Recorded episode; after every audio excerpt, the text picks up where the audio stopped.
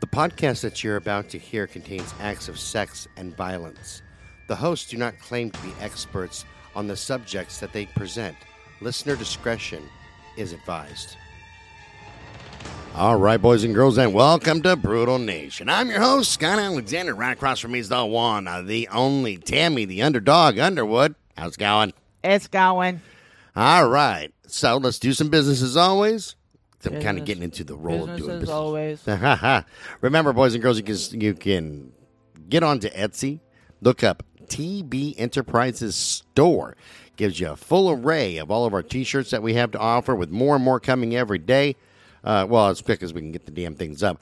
And uh, also, we have some other kind of weird things. Like, you know, we got Twisted Blue, the band album release shirts that are uh, just got released. We have uh, T-shirts for that depict the mighty Squatch herself. Yeah, because I'm important. Well, you're a Sasquatch at least. Important. Okay. you just roll with that. You know what? Oh my goodness. All right. With that out of the way, let's get into call number 3 from the Q&A session from April 29th of 2023 with Keith Hunter Jesperson aka the Happy Face Killer. All right, welcome back, Keith. Here I am, uh, talking about our one night stands. You know. I am loving that. So you got to tell us a story about that. Let's recap real fast. Keith here had a one night stand and drove the uh, girl back to get her car, and the car was gone. Take it away, Keith. well, yeah, we drove back when, and I ended up driving her back to her house, and her husband's looking out the front window at who is who it is driving her back to her house, and I just she gets out, she doesn't, she, she she's really no kissing or anything like that. She's just getting out, she's getting a ride back. I can only imagine their conversation right. because I didn't stick around for it, right? I, I wouldn't, wouldn't either. have either. I'd be like, adios, bitchachos. I'm out of here. You you deal with your Th- shit, this man. is your circus, your monkeys, not mine. yep, not my circus, not my monkeys. I'm I'm out. I'm gonna go do deal with my own fucking Well, she's monkeys. out on the town. She's on. She's out there, and, and she's at a bar with the, her husband normally goes to, and and yeah, well, I, I fed her a few drinks, and and uh, we hit the dance floor, and everything seemed to be good, and it just the night was long, and then eventually she just came home with me, and I've had it where. Uh, I was at, at, at uh, the Burns Brothers truck stop there in, in Troutdale, and I was on the dance floor out there with a gal there, and we were dancing on like that, and and I wasn't drinking that night. I just don't. You know, there's, you know, I just don't. Sometimes don't drink at all, and I let the women drink all they want. I don't care.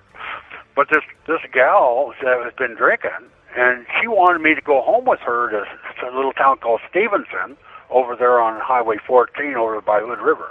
Yep, I know exactly And, where that uh, is. Yeah, well, she wanted me to go with her back home, and she was a, a she was a, a a waitress there at the Burns Brother at the B Bar B restaurant, and she got off work and went in there, and we danced a little bit and whatever. But we were coming out, and and she had a bunch of people who she was going to give rides home to, and she gets in her car, and uh, Keith, are you coming? I said, No, I'm not getting in that car. She said, Why not? I said, You've been drinking. I said, I don't, I don't. I've been with people that are drunk driving behind the wheel. It's not fun when you're not drunk too.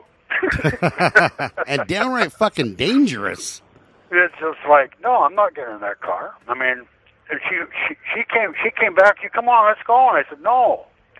If you let me drive, and she didn't want me to drive her car, but she, if you let me drive, I'll drive. You know, because I haven't been drinking, and I won't drive. I would not. That was one of my vices. I just would not get behind the wheel if I was if I had even tipped one or two drinks. I wouldn't know. I wouldn't do it. Matter of fact, if I if I drank in my truck, if I had a couple drinks in my truck, I would pull the key out of the ignition, have it in my pocket, so that in case some cop knocks on my door to ask me why I'm parked there, and I said, "Well, I've had a few drinks. I'm not going anywhere." And if he looked in there and he saw my key in the ignition, he could write me up. But if I don't have my key in the ignition, he can't. Right.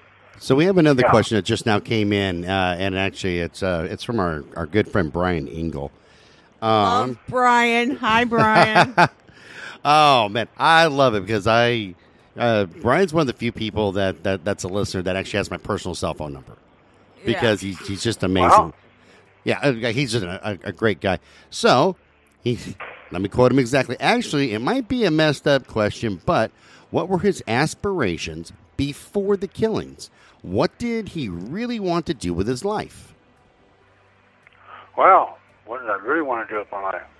Well, this is back in in 1990 when I first when I first killed for the first time, January. Now I was I had I was living there with my girlfriend Roberta at one eight one eight four three four Northeast Everett Street there in Portland, and I was drawing unemployment. I wanted to run heavy equipment and stay running heavy equipment in the Portland area because I had a really good job.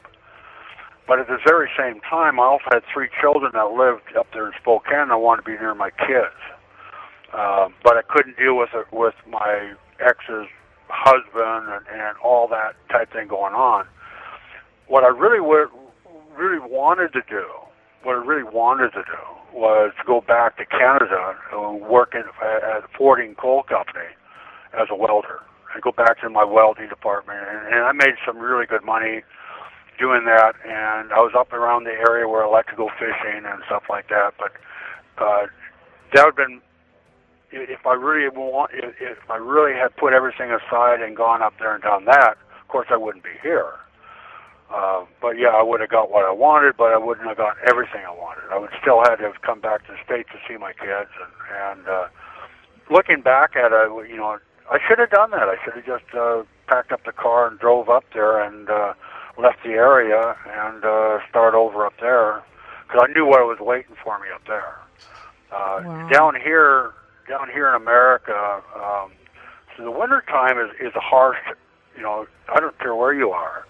Um, some jobs just end in the fall. They don't pick up until early spring, so you're you're stuck there without you draw on unemployment and you idle hands. You know, you do uh, you, you get into trouble. I mean, you start doing things that you shouldn't be doing. Right. Like the old saying, idle hands at the devil's playground. Yeah, I was just gonna say Yeah, that exact so- same thing. So my my aspirations of you know, yeah, I, I like running heavy equipment. Um, I could just imagine myself uh, at this time uh, being uh, an operator up on the gold fields, like up there in, in uh, Gold Rush. You know, that was kind of a. I watched that on Fridays and. And I always ask, you know, I always think, man, I, I watch people dig up there, and, and they're doing it wrong. I'd say some of these guys just don't know how to dig. That's what I know they're learning. They're learning how to run an excavator. Get me wrong, but um, they're they're overstretching their boom. They're doing, you know, they're, the the the power of the of the excavator is up close. I mean, this is, you know, it's. I did a job there in Sherwood, Oregon, um, when it was Copenhagen, and we we're doing a uh, U.S. ductile pipe going through there, and my boss did about 200 foot one morning, and, and he got done. He said, "Well, okay, tomorrow, Keith, you're going to run the excavator, and you're going to put in this pipe in here." And said, "Well, the next day, I did almost 2,000 feet." Well, that's because I just pushed along, and I, I, that's, I just know how to dig, right? I've done that, you know, since 1972. I've been a backhoe operator, and I learned how to run a backhoe on hardpan, which is the caliche, the the really hard digging. That's where you learn how to dig. If you have to go through rock or compressed rock, and you have to use your rippers and stuff like that, you really learn how to operate the machinery to the fullest extent. If you're going to dig in dirt, dirt, I mean, your your your- your ditch isn't going to be uniform. It's going to be you know screwed up. And so yeah, there's lots of aspirations what I wanted to do, but um, uh, I was caught between a rock and a hard place. I had my kids up in Spokane, and I had a job that I wanted to do in Portland, and so I was I was just right there, and I was hoping that spring would come quick enough so I could go back to work running heavy equipment. Right. No, that makes sense. Yeah.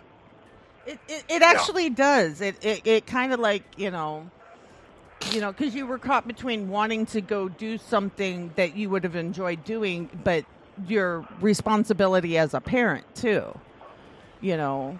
Yeah, So- I, I, couldn't, you know, I, my, and it, see, one of the things that I, I really hated about my ex-wife was that every time I moved close to be with my kids, uh, and I'd be there within a couple months, but all of a sudden she'd get the wild hair up or whatever, and she would move.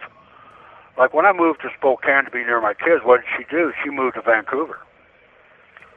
So Wow. now I had to go. Now, now, now I'm back. You know, and some miles away. Now I have to deal with this. Now back and forth. So the moment I get back into a trucking job, you know, I get into a trucking job and where I could stop in in Vancouver to see my kids. What she do? She moves to Spokane back. Move back to Spokane to where that's not my given route. Right. So That now I have some to fight around to, to, to get around to get to them. So every time I got anywhere close to my kids, she was doing everything she could to, to keep me from being with my kids all the time. It was That- just crazy. Yeah, that like makes no sense. But you know, what do I know? Well, no, You know, it- it's like- it's very it vindictive like- behavior. It, it it is. I mean, I Mm. just don't understand it because I tried to do everything I could to keep my son's father in his life, and it was his father that chose to leave. We see, and you and I've talked about this, Squatch, is that I did well, that I, with, with I my didn't mom. leave my wife. My wife left me. Right. But you know, she has the car, and so she gets married, and now she's dropping a couple more kids in her life. She has a couple more babies, and then I get I get a, a request to go to court. Why do I go to court? Well, because now she, I have just bought a station wagon, a car, nice car. It didn't even have the third seat, didn't have the third row seat, but she wanted my station wagon now. Why? Because her family is growing, and she needs a car and her husband is on Social Security and can't make any money, so apparently now I have to support him too. Well, so you they, know. they dragged me into court to steal my car, and I, I finally just said to the court, I said, "She can have the wagon. I'll just take the topaz." But she didn't want to relinquish the topaz either. But she had to relinquish the topaz, and when I got the topaz back, I the wrecking pin was shot. Everything I had to, I fixed it all up, and eventually I ended up giving the car away to my friend Jerry Day. Uh, right. Back in 1993, I just handed him the car. Here's the here's, and that's after Julie left the first time. When Julie was there in her house at, at his house there in, in Washougal in the fall of '93, uh, she overstayed her welcome there, and he left. Well, I handed him the keys to the Topaz. I said, "Here," because I was driving my truck, and I can't drive both at the same time. So I said, "Here, take it." You, I owed him for the rent for her to be there and the problem that she caused. And the only reason she caused the problem is because Jerry couldn't get her in bed. That's the only reason. That, Yeah. He he was the swinger, right? The one, Yeah. Him and his wife were swinger. Okay, I thought I Him and his wife that were one. swingers, and they wanted uh, he wanted to get her in bed, and she didn't want to get in bed with him, and that's why that relationship ended, where the room was no longer available, and so Julie had to get the hell out of there and go find another couch to sleep on. But in the meantime, the rent was owed, and I just handed him the key to the car, and I said, "Here." And he's a mechanic. You'd think he'd take care of it. No. Yeah, you know, mechanics' cars are always the worst cars to drive. You know what? My mechanic's wife says that too. Well, it's a fact. It's a fact. I'm telling you, man. Because the mechanic that used to work on my Mercedes when I had that, like you know, he kept my cars always running great, and his name was Jerry as well. Um, but his personal rig, Jesus Christ, man, that thing, Yeah. that thing had more problems Well, I, and more I did get a letter.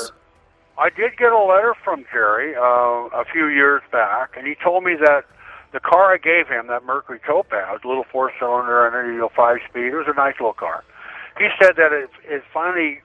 He wrote me to tell me the car finally kicked the bucket, right? Wow. Like, like, you know, after all those years, he finally that that that, that damn car you gave me finally broke down for the final time, and then he complained that it only got two hundred and fifty thousand miles on the odometer. That is What the like- hell? Damn. And I was like, "What the hell's he talking? What's he arguing for? He got the car for nothing." right. and Yeah, he I writes you an obituary damn about the car. car. Dude, he was paying homage. That's right. Here lays the Mercury Topaz. It was a good Yeah, car. 1984 Mercury Topaz, and he he got 250,000 miles on the damn thing, and he was complaining to me that it Hmm. broke down. I said, for Christ's sake, you should have got rid of the damn thing 10 years ago. that that's you know, a fact. but that was the last letter I ever got from him. I mean, he was complaining. That's that's the last letter. He never wrote me again. Holy And this shit. is the guy that was a best friend of mine in high school, right? Wow. Now, matter of fact, my 50th high school reunion is coming up this year. I thought about writing another letter to the, uh, you know, Mike King, the person that putting it on, if he's still alive, and writing him and tell him I, I, I still have prior engagements here at prison. I can't make it. I, I still can't make it. Still tied up a little bit. Still if tied you up a little that- bit. We're, we're not going to be able to make it this time. Yeah. If you write that letter, I so want a copy of it because seriously, that is some funny shit. yeah, no doubt, yo. Nothing's gonna beat the Yeah. uh, the, the the pillow talk letter though. Nothing. Dude, That's just the pillow talk. still dying about that. It's been what like a year. yeah. Oh, Oh, my my god, that one just tickles me. We are we are Well, you know, I- horrible. No, I used to do a lot of running. I, I, I jogged around. You know, I, I I have run a few road races. You know, 5K, 10Ks. But I did a lot of running. I, I didn't know all the trails in the Columbia River Gorge. I used to go up through all those trails. Right. When I I see on the news where someone gets lost on one of those trails, I'm like, well, just go downhill. go downhill, you'll end up on the 84. I mean, you'll you'll come to a point where you'll see the highway. Come on, you can't get lost. Come on. We're gonna have But, to do a special segment now. Nature tips and hiking from Keith Jesperson. Just Yeah, go well, you know, there's downhill. okay, off of Glisan, off of Glisan Avenues is that golf course, right? Over there, Yeah. I think it's off about 140th or something like that. Well, they they have a path that goes all the way around that, and someone dropped off about about 50 or 60 goddamn rabbits, and they just multiplied, and everybody feeds the rabbits, and so we got all these rabbits hopping around there that big. But I used to run that uh, a certain way. I'd run uh, to, I'd go to the left, to go all the way around and come back. Now, I was doing that, and and one night I was, I was doing the running, and I, and I seen this girl running right at me, and she's got this ponytail, and she's really nicely fit and everything, and and she's bouncing along, everything's moving in the right direction and everything like that. And I see her, and I just turn right around, and I jog right alongside of her, right, you know, for for a short distance, till she says, you know, you're doing your own work, now get the fuck away from me. you know, and I turn around, I run the other way. Well, every other night I seem to see her there, and I, I'm doing running the same run, and when I see her, I just kind of wave at her and just keep on going because we we've had that conversation, right?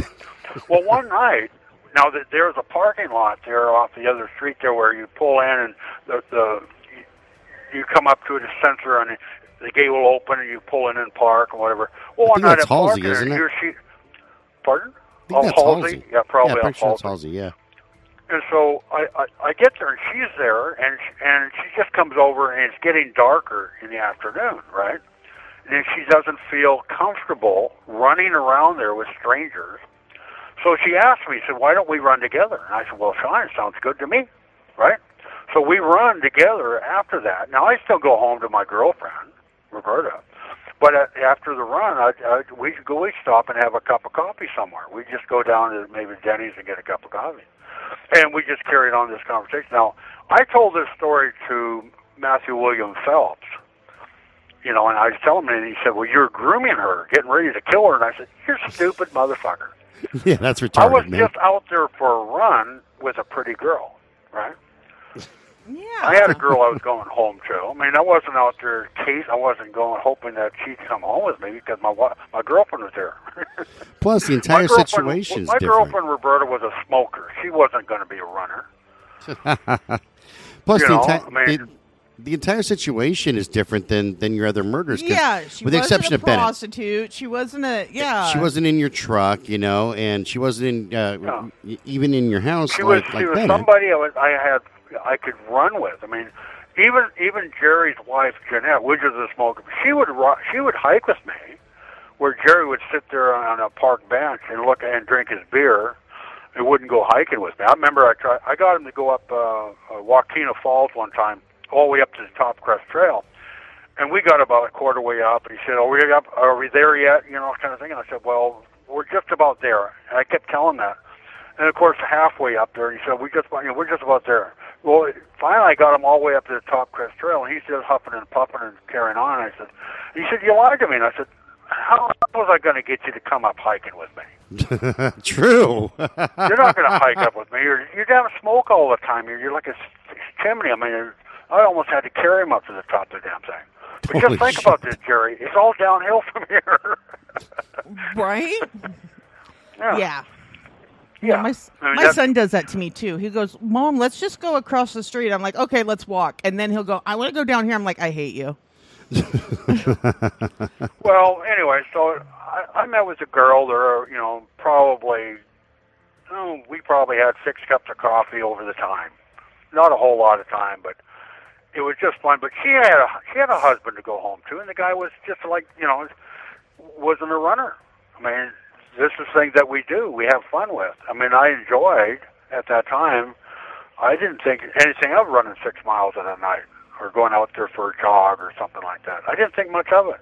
I just passed out thinking about running six miles. Jesus Christ. If I- Scott, you pass out thinking about going to the end of the drive. If you got to go past Yeah, your well, truck, now- it's on. I was thinking, yeah, I'm thinking about that. But Yeah. now, with, with with the problem I have now is I got afibrillation, which I can't even get on a treadmill for two minutes without being my heart rate jumping up to 170. Ooh. And yeah, it's it's it's it's crazy. I, I have no no energy whatsoever. You know, I'm on a uh, aspirin regimen and all that kind of stuff. But your blood ain't carrying enough oxygen. That's just a problem when you get old. I'm 68 years old. You know, they have a five times more likely of a stroke and all that kind of crap. right. But that's that's the problem with getting old. I wish I could go back out there and run and stuff like that. I just can't anymore. Uh, you know, up to up to 2019, I was on the treadmill doing my three or four miles a day on my on the treadmill in here. Well, then I got this. I got this point where I was really tired, and I was wondering what the hell's going on here, and my heart's kind of fluttering and that. I went up there and I said, "Hey, I have a problem here. I don't know what's really wrong with this thing." They put me on an EKG, and all of a sudden, this stretcher comes over here, and I said, "What's that for?" That's for you. You're going downtown, right? So they put me in an ambulance, and they run me down to Salem, and they uh, check me out. They give me some nitro and all this other stuff there, so for my heart, and uh, so they test me, and then eventually they give me a stress test, which I fall out and die, and I come back. And then they deliberately take me on downtown to stop my heart, to restart my heart, so that they hopefully reboot it. And that's where I'm at right now. And I refuse to take the warfarin, which is rat poison for blood thinner. I just know I'm not doing that. I just self-medicate myself and got myself written out on a DNR, which is do not resuscitate if I fall out. I don't want to come back. I'm doing a life set anyway. So I- if I- I'm going to die, I'm going to die. I'm no, I don't want people to bring me back and have me uh, be a vegetable up there in the infirmary. Wait a minute. If they if they brought you back from death, would that take care of at least one of your life I sentences? know that's what I was going to ask. No, because I'm not on death row. I'm not Hmm. on death row. If I was on death row, maybe, maybe, maybe, not. Maybe. Yeah. That's So- a fucked up question, but I knew I knew that you'd laugh at that one, Keith. I knew that you would laugh. Yeah, most it- most of our people would not, but I knew that you would. Well, you know, the problem is I got 108 years. I'll be 108 years old when I leave Oregon. I've got to get past that. Then I have to go to Washington State for 34 and a half years more. Then if I outlive that, then I go to Wyoming for 25 to life. And if I get through that, I get to go to California for 20. uh, I'm doing a life without consecutive after that. And currently, I'm doing a 25 to life out of Riverside County, California, running with Oregon. So yeah, I am not going anywhere. Not- not- You're not going Sure. nowheres? well, you know, my my only hope is I, I put in for a Canadian transfer. Uh, right. You know, because I'm Canadian, and the chances of that happening are nil, almost nil to none, kind of thing. But it's a, it, it it puts hope out there that maybe it might happen. If I if I were to get transferred to Canada, they're they're not going to let me go. They're going to put me. You know, I'm going to go go to a prison up there. I'm going to spend the rest of my life in prison up there. Now, if that if that was the case, you know, uh, but I'll die in my home country. Right. right? No, Yeah. that's true. That's all I'm doing. I'm just hoping to get up there to where I die in my home country. I'm not here in Oregon. You know, Yeah. well, yeah, I'm, I'm pretty sure that they'll change the law one of these days to where if you're if you're a prisoner in Oregon, I'll be able to sue the guards if they if they insult me and maybe make a thousand dollars, like they do with the tent people, right? The guys on tents. Oh you know, my they're, god! They're, they get they're telling them, hey man, you can't tell me to leave. Yeah, I, don't I'm even going get to sue you for a started on thousand that. bucks so I can have this money so I can stay here in front of your place, your apartment, or your your your business. Let Let's not get Scott started on the homeless people Because and the getting- population. it's It's getting getting, fucking redonkulous. Well, the Yeah. homeless. I mean, let's just face it. I mean, there's a lot of people out there that can't afford a home, oh, that's true. and, and they're working, and they they live in a tent, and you can't begrudge the fact that they're, that's who they are and that's what they are. But you have a lot of people that are just drug addicts. That's what they're. That's where they're living, and and they know how to work the system. But we can't put them all together. We can't put them all together as as one common problem. Um, you know, we've we've got uh, a lot of different people out there that are living in tents because they can't afford to live in an apartment at two thousand dollars an apartment. No, that's Their true. jobs aren't the job's not paying for it. I mean, it's not there. Or they live in their car or their RV or something. It's hard. It, it, it's getting with with cost of living right now and everything. I'm imagining, you know, I've been sheltered from all this for the last 28 years, incarcerated. I got it good. I got I got this is Club Med compared to you guys out there.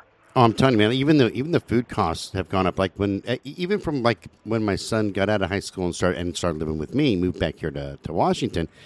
We would go grocery shopping, and it ran us, um, and, and we ate really super well, uh, right around 100 a week, 110 a week, you know. And now, um, I got uh, Squatch does all my grocery shopping for me by and large, and it's nothing for me to send her two hundred dollars a week, and that that's not even living large, dude.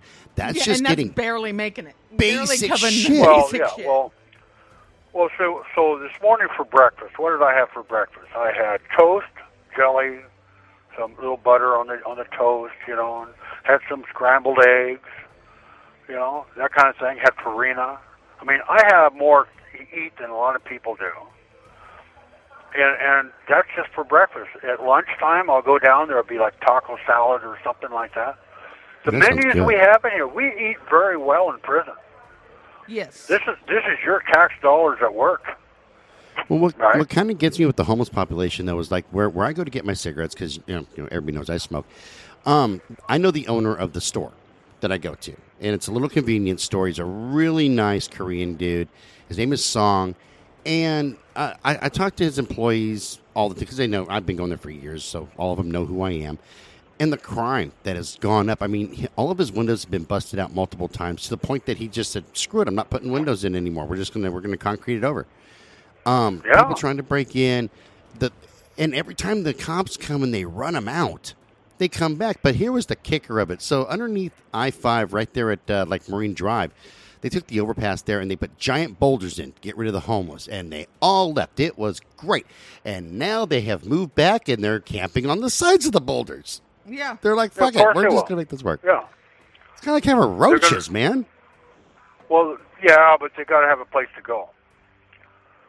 You know, there's there's a, there's a, you know once you go once you go to Tuff Shed, the guys that make Tuff Shed, Oh yeah, yeah. and and, and bring and, and buy Tuff Sheds and put them out there in, in, in a field, give them a place to, put you know to go in and not just a tent, but just go into a building that actually is uh, a, a shed where you can get in.